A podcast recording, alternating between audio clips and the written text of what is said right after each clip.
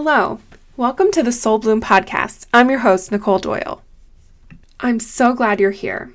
I'm recording this on the spring equinox a year after I had the spark to embark on this project. The intention behind this podcast is just as it sounds to help your soul bloom, but even more, to help lead you back to your power. Like a seed, I believe that we have everything we need inside of us to grow, emerge, and bloom beautifully. Sometimes, though, we forget that we have that innate wisdom within ourselves, and we have to find our way back. We also live on the densest planet in the universe, or so I've been told. In both conversations with others and myself, I will bring you nuanced, deep, fun, thought provoking conversations to nourish you and empower you to know yourself beyond all that conditioning, claim what you want, and take action on your dreams. Your soul did not come here to suffer. You're meant to bloom. Let's remember how together.